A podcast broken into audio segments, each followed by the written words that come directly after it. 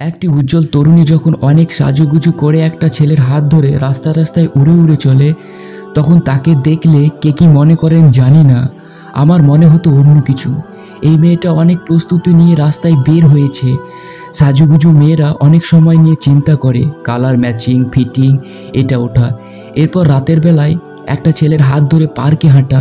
হয়তো বাবা মা তখন ভাবছেন মেয়েটা ঢাকায় পড়াশোনা করছে। অন্তত তারা অনেক বড় কিছু স্বপ্ন নিয়েই তাদের পাঠান শহরে। ঢাকার মধ্যবিত্ত মেয়েরা রাত ঘরে পথে ঘুরে না সচরাচর। পরিবারগুলো একদমই বিকে যায়নি। বিকেছে সংস্কৃতি। প্রতিটি ঘরেই স্যাটেলাইট কানেকশন। হিন্দি নায়িকারা বিকনি, টপস পরে নিজেদের শরীরের বিভঙ্গকে পুরোপুরি তুলে দেয় ক্যামেরার কাছে। সারাদিন সিরিয়ালে দেখা যায় সুন্দরী প্রদর্শনক্ষম মেয়েদের মূল্য আকর্ষণ। সিক্স প্যাক শব্দটা আগে শোনা যেত না। এখন ছেলেরা প্যাক অর্জনের যন্ত্রণায় অস্থির থাকে। যতই জ্ঞানগুণী আর হুজুরের পরিবার হোক, এখনকার কিশোর কিশোরীরা এগুলো অবশ্যই অবশ্যই জানে। এগুলোই তাদের চারপাশ। তাদের এফএম রেডিও সারাদিনই প্রেমের গান, প্রেমের আলাপ। লাভগুলোতে ভরপুর থাকে। ফ্রেন্ডস ফ্রেন্ডসদের আড্ডাবাজির এস এম এস পড়ে শোনায়। যাদের কোনো মেয়ে, ছেলে নাই আড্ডা মারার, গল্প করার পিকনিক করার ফোনে কথা বলার, তারা নিজেদের অসহায় ভাবতে বাধ্য হয়। পারিবারিক জ্ঞান বা বাবা মা দিয়ে রাখলে সেক্ষেত্রে তাদের যুদ্ধ হয় কঠিন যুদ্ধ। প্রতিদিন অনেকবার বয়স্করা এসব জানেন না, বুঝতেও পারবেন না ভেতরে এসব কালচার কীভাবে কাজ করে। আমরাই পারি না ঠিক মতন। মাত্র দশ বছর আগে অমন ছিল না, তাই অনেক ব্যাক ডেটে আছি। একটা ছেলে তার বন্ধুদের মাঝে গিয়ে শুধু গার্লফ্রেন্ডের আলাপ শুনে তার কাছে মনে হতে থাকে, আমারও হয়তো থাকা উচিত ছিল।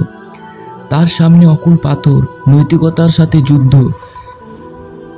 কদিন শরীর আর মনের এই অমুক চাওয়ার সাথে কদিন যুদ্ধ। ষোলো থেকে সতেরোতে পরিপূর্ণ বড় হওয়া হয়ে যাওয়া ছেলেটির সামনে দশ বছরের বেশি সময়ের নিরাশায় দেখা খুঁজে পায়। বিয়ে হয় এখন তিরিশ বছরে। আগে তাদের কেবল বিয়ে হয় যাদের সম্পদ বেশি এবং তারা প্রেম করে ধনী মা বাবার ঘাড়ে উঠেই খরচা করে বিয়ে করে, তাহলে পনেরো বছরের এই ছেলেটা প্রতিটি দিন প্রতিবেলায় যুদ্ধ করে যায়।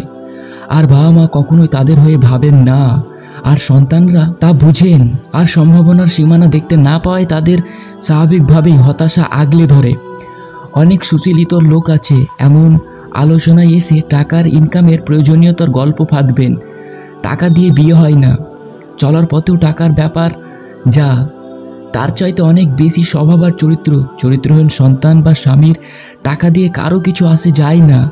অথচ এই টাকার দেখা, উপার্জন ক্ষমতা তখন আপনার কাছে মূল্যহীন হবে, যখন আপনার সন্তান অনৈতিক সম্পর্ক গড়ে বাসায় ফিরবে। হয়তো তাকে এই শহরে চিপাই চাপাই দেখা যাবে আর কদিন পরই। তখন উপার্জন ধুয়ে পানি খেতে হবে এইসব বেবকুব অভিভাবকদের। পূর্বের প্রজন্মের পাপ, অলসতা, বুদ্ধিবৃত্তির অসরতার খেসারত আমাদের নোংরা সংস্কৃতি। সেই অভিভাবকরা আবার সংস্কৃতির উত্তাপের কড়াইতে পরের প্রজন্মকে ভেজে ভেজে লবণ ছিটিয়ে দেন তাদের কথার বলিতে। অভিভাবকরা তো তাদের উপযুক্ত শিক্ষা পাবেই। তারা কোনোদিনই শান্তি পাবেন না অন্তরে। এটা আমি হলপ করে বলতে পারি, বেবকুবদের শান্তি পাবার অধিকার নেই। একটা ছেলে ভার্সিটি লাইভে ক্লাস করে, ফিরে ফিরে পরের দিনই ল্যাব কুইজ না থাকলে কি করে বাসায়? বা হলে তার আশেপাশে সবাই তার পশুত্বকে জাগিয়ে তোলার জিনিসপত্র।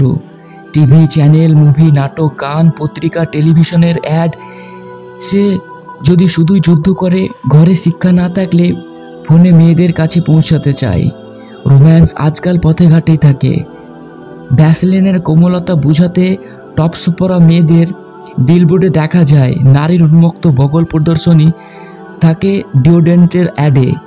ধানমন্ডির মূল রাস্তায় বছরের পর বছর ভালোবাসার টানে পাশে আনে। বিলবোর্ডের ছেলেদের বুকে একটা মেয়ের মাথা রেখে হেলান দিয়েতে তাকে বিশাল মাঠের ঘাসে। আর এসব থেকে বছরের পর বছর একটা ছেলে যুদ্ধ করতে থাকে, থাকবে। তাকে অভিভাবকদের সন্ন্যাসনী মনে করে, নাকি নপুংসক মনে করে, কে জানে? নৈতিকতার শরীর ভিজে, কদিন থিওরি থিওরি বুঝিয়ে সামলাবেন এইসব। যে সমাজে বিয়ে কঠিন হয় সেই সমাজে ব্যবিচার সস্তা হয়ে যায়। আমার এই লেখা কেউ পড়ুক, না পড়ুক, আমি জানি এই ভয়াবহতা কত বেশি। একটা মানুষ কল্পনাও করতে পারবে না এই প্রজন্মের ছেলে মেয়েদের হাল, যার সংকীর্ণ মনা নির্বোধ ইতর তারাই কেবল এই কথার প্রতিবাদ করবে, চিন্তিত না হয়, না হয়ে কেননা আপনি আপনার সন্তান হয়তো সাময়িকভাবে মুক্ত। আমি বিশ্বাস করি না, কেননা প্রদঙ্গলে কয়েক মুহূর্ত লাগে, কিন্তু তারা যাদের সাথে চলে, অথবা এই সমাজে আরও অনেক ছেলে মেয়ে সম্পূর্ণ অন্যরকম হয়ে চলছে, নীতির কথা তাদের কাছে হাস্যকর। তারা আপনাদের ভেজে খাবে, আপনাদের চিন্তার অসরতার কারণে তা হবে হয়, তা হবে হবেই। আমি হলপ করে বলতে পারি, একটা ছেলে পাস করে চাকরি করলেও হয় না তাকে তাকে অনেক অনেক, তাকে অনেক টাকা ইনকাম করতে হবে। এই ছেলের সম্ভাব্য বউ ততদিনে কলেজ ভার্সিটিতে ডজনখানিক রোমিওর প্রস্তাব প্রস্তাব ফিরিয়ে দিয়ে বসে থাকে। এরপরেও তিরিশ বছর, বত্রিশ বছরে সবাই ছেলেটিকে বিয়ে দিতে অস্থির হবে, তখন তার চরিত্র কেমন আছে কে জানে, মেয়েটারও কে জানে। বিয়ের পবিত্র আবেগ বহু আগেই তাদের হারিয়ে ক্ষয়ে যায়। তা যে কেউ বোঝে?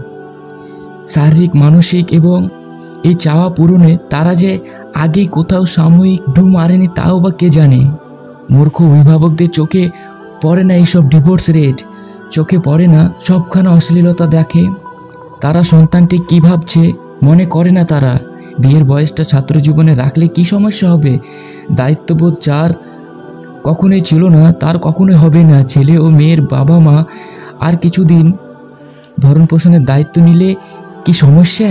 তাদের কি সন্তানের চরিত্রের চাইতে লোকে কি বলবে, সেটাই কি বড় বিষয়? এই প্রজন্মের ছেলেমেয়েরা অনেক অল্পতেই শারীরিক ব্যাপারগুলো ভালো করে বুঝে ফেলে। দায়িত্ববোধের শিক্ষা দিয়েই সপাত্রে সপাত্রীতে হস্তান্তর করে দিতে না পারলে ভুক্তভোগী পরিবারের হর্তাকর্তারিরাই হবে। হচ্ছে হরদম, অথচ এসব ভাবার কেউ যেন নাই। একদিন পারিবারিক বন্ধনগুলো সব ধ্বংস হবে, তখন হয়তো টের পাবে প্রতিটি পরিবারের অবস্থা সঙ্গীন, প্রতিটি ছেলে মেয়ের নৈতিক অবস্থা ভয়াবহ। এখানে এগিয়ে আসার কেউ নাই, আফসোস।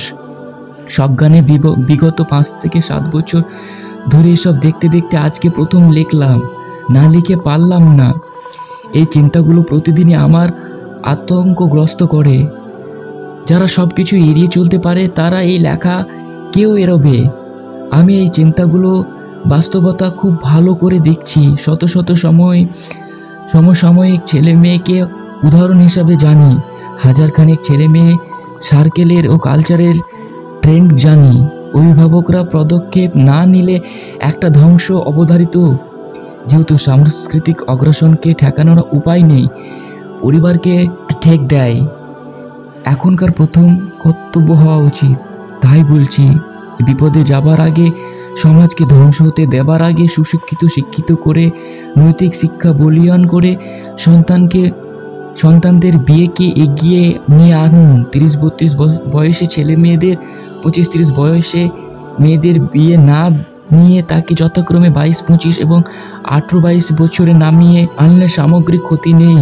অনত সাধু সাবধান। আজকের অডিও বুকটি এইখানে। আমি আপনাদের সঙ্গে আছি মমিনুল আমিন। দেখা হবে আবার ঠিক এই বইটির দ্বিতীয় পর্বে। ততক্ষণ নিজের খেয়াল রাখবেন। টেক কেয়ার বাই ভালো থাকবেন।